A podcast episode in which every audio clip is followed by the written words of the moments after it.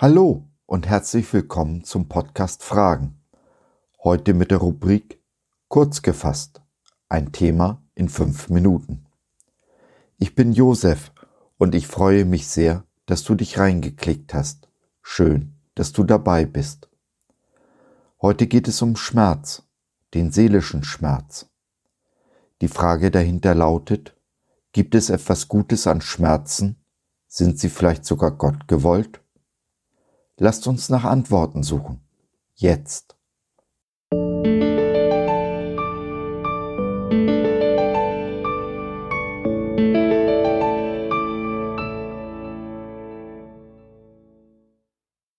In einer Predigt ist mir ein Satz von Paulus aufgefallen, den ich bisher immer überlesen habe.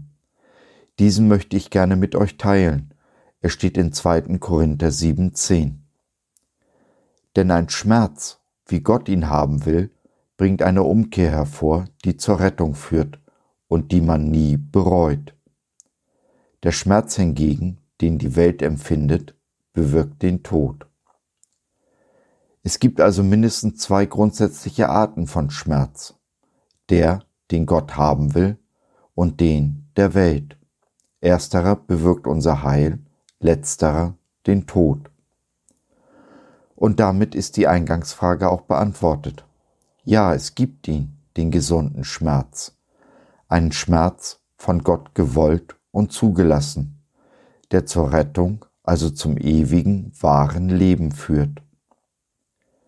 Keine Träne, die Gott nicht sieht, keinen Schmerz, den er nicht achtet und für uns getragen hat. Und doch ruft Gottes Wort manchmal einen tiefen Schmerz hervor, weil er an einer alten Wunde rührt, die unsere Seele längst zugedeckelt und tief vergraben hat, aus Angst vor eben diesem Schmerz, den die Seele unbedingt vermeiden will.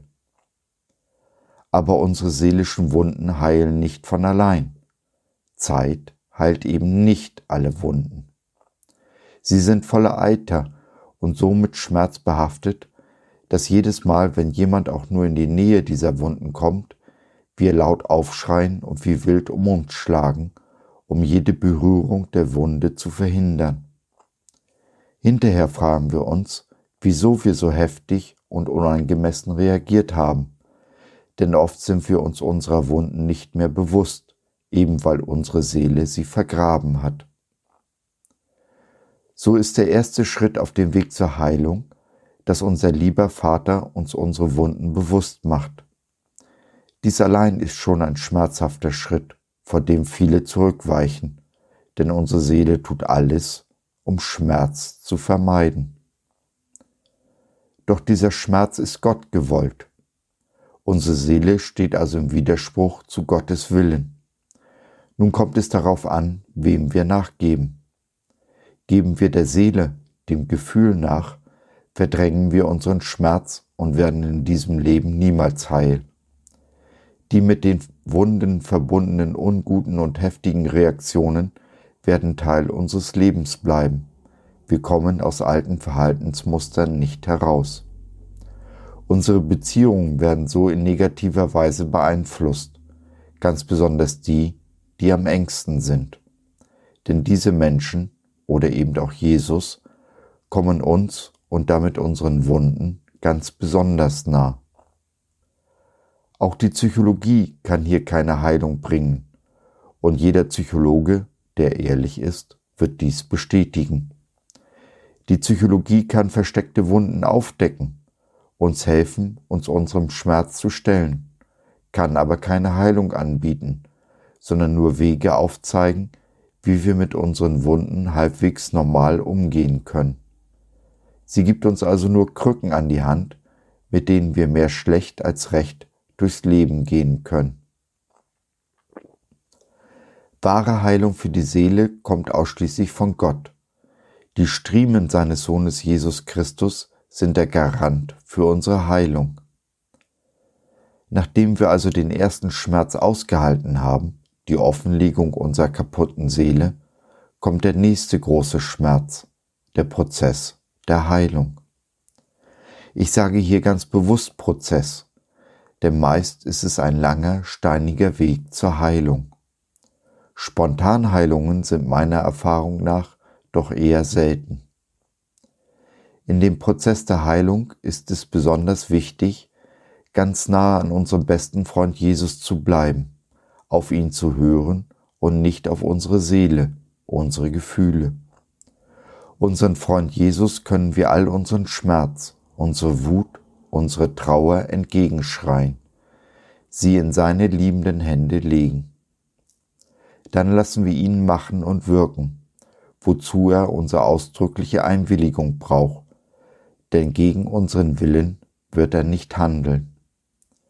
Wir bitten Jesus also nicht nur um Heilung, sondern erlauben ihm, aktiv an unserer Heilung zu arbeiten und alle notwendigen Schritte mit uns zu gehen, so schmerzhaft sie auch sein mögen, in dem Wissen, dass er unseren Schmerz am Kreuz getragen hat.